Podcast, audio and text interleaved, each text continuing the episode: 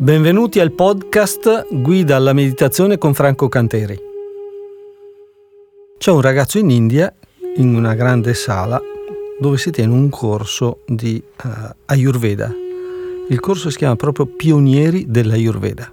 Il medico che conduce la lezione a un certo momento dice: adesso facciamo un esperimento, sentite questa sinergia di oli essenziali e contemporaneamente andate a mettere tre dita sul polso per percepire eh, i tre dosha vata, pitta e kapha. Questo ragazzo inizia a sentire questo aroma, questa sinergia di oli essenziali, questo profumo, e sente che sta cambiando la percezione del polso, del dito medio, pitta, sta cambiando pitta. Come può essere? Sto sentendo un aroma, un profumo di oli essenziali e cambia, cambia il polso.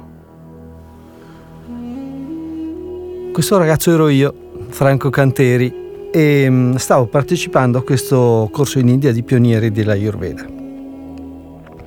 Io a quel tempo facevo un insegnante di meditazione, meditazione trascendentale, yoga.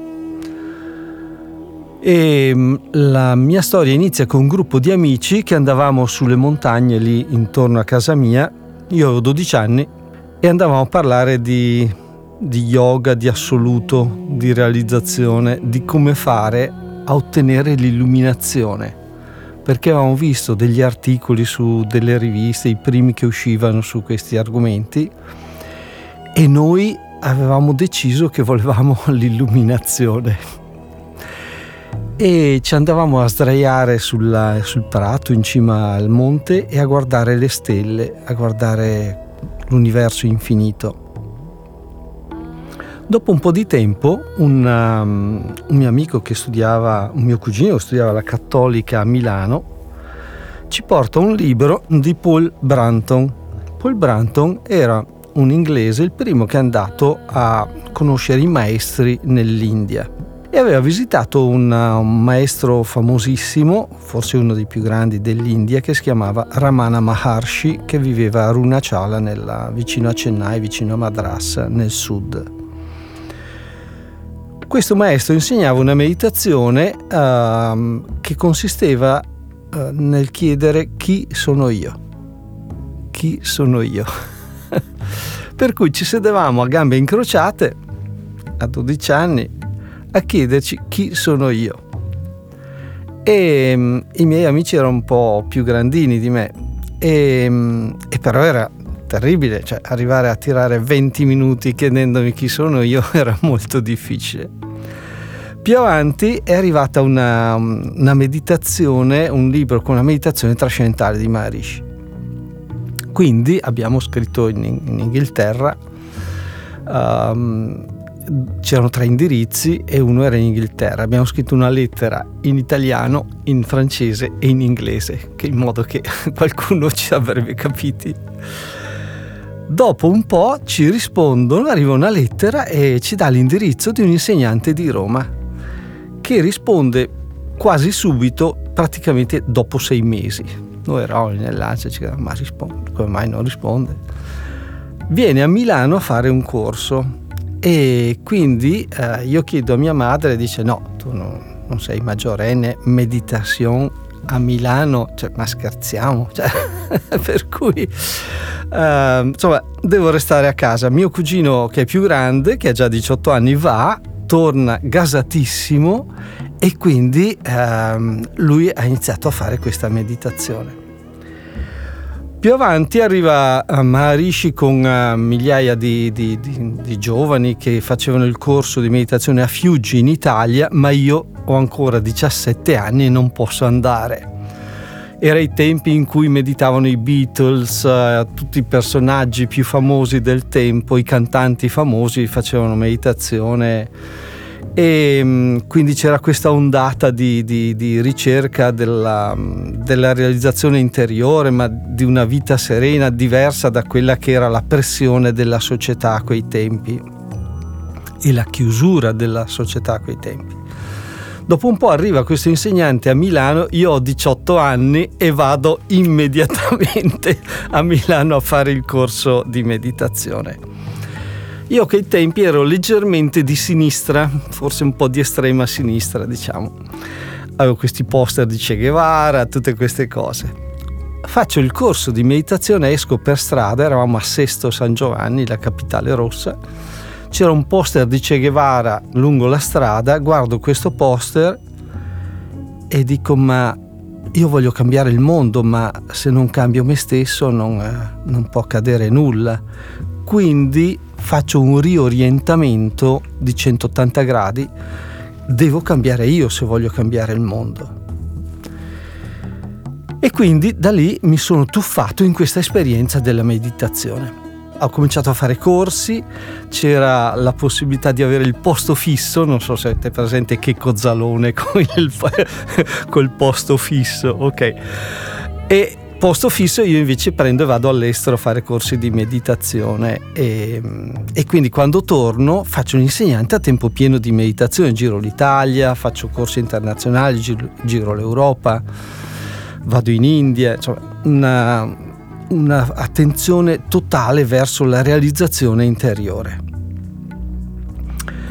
A quei tempi conosco anche Linda, perché noi d'estate ed inverno prendevamo in affitto degli hotel eh, anche piuttosto grandi, eravamo tutti ragazzi tra i venti e i venticinque anni, prendevamo in affitto questi hotel, facevamo delle autogestioni, quindi avevamo tutti i ragazzi volontari dello staff che facevano, non so, dalla, dalla cucina alle camere. Io ero insegnante, quindi tenevo i corsi di meditazione, quelli avanzati. Conosco Linda, l'anno dopo ci sposiamo e quindi cominciamo, diventa insegnante anche lei, cominciamo a fare uh, la vita della ricerca dell'illuminazione insieme. Uh, dopo un po' di anni, uh, in quel corso in India, c'era anche lei, sentiamo questi oli essenziali che cambiano il polso e lì nasce una idea. Perché non fare dei cosmetici, dei prodotti eh, naturali con le erbe e con gli oli essenziali, visto che hanno questo effetto così forte, certamente produrranno un effetto importante sulla, sulla pelle, ma agendo dall'interno e riequilibrando i dosha, vata, pitta e kapha.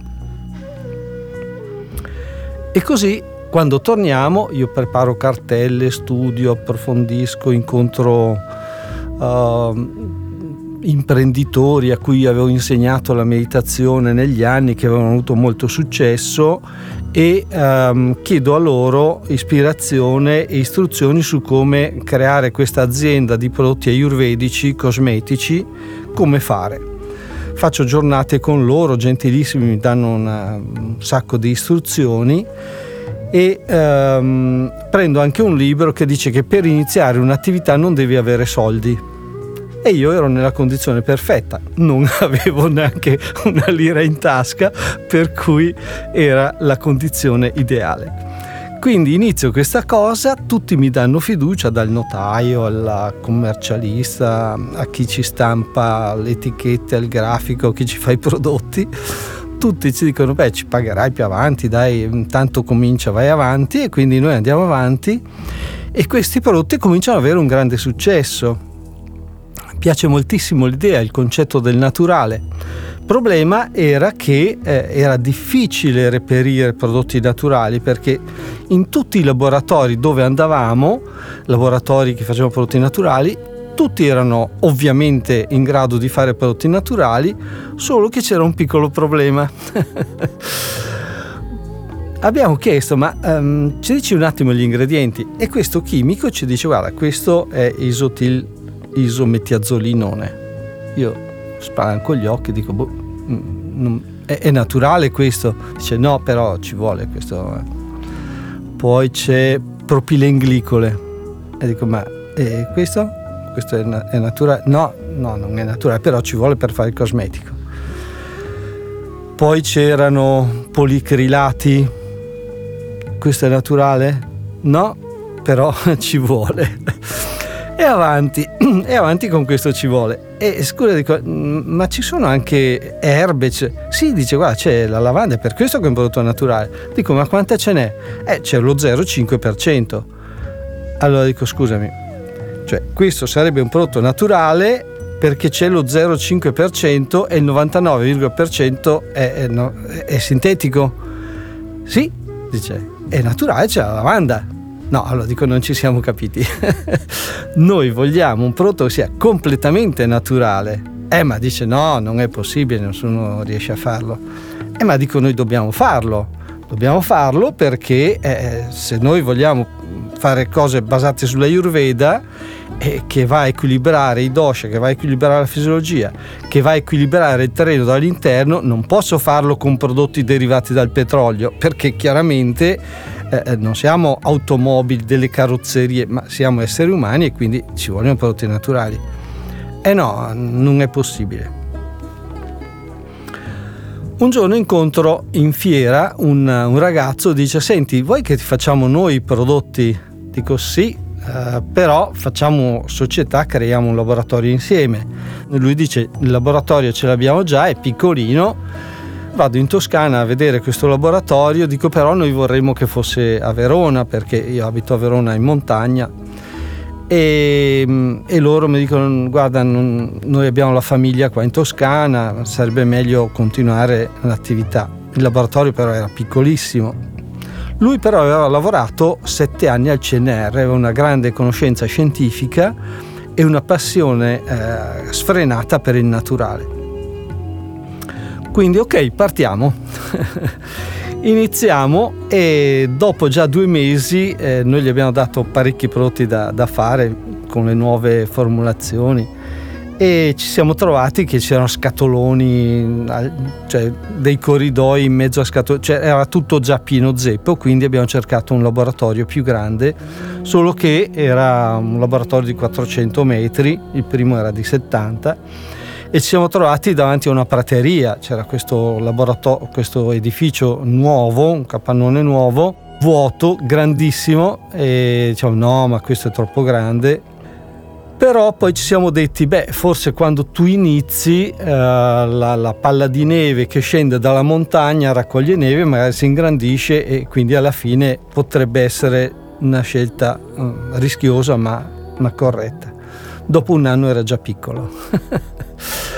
E avanti, quindi abbiamo preso altri posti vicino, e, e quindi abbiamo raddoppiato di nuovo le dimensioni di questo. Dopo un paio d'anni eh, il mio socio e direttore del laboratorio mi chiama e dice, guarda, non ce la facciamo più, è troppo piccolo qua. Ma dico, ma sei grandissimo, se siamo partiti dal nulla.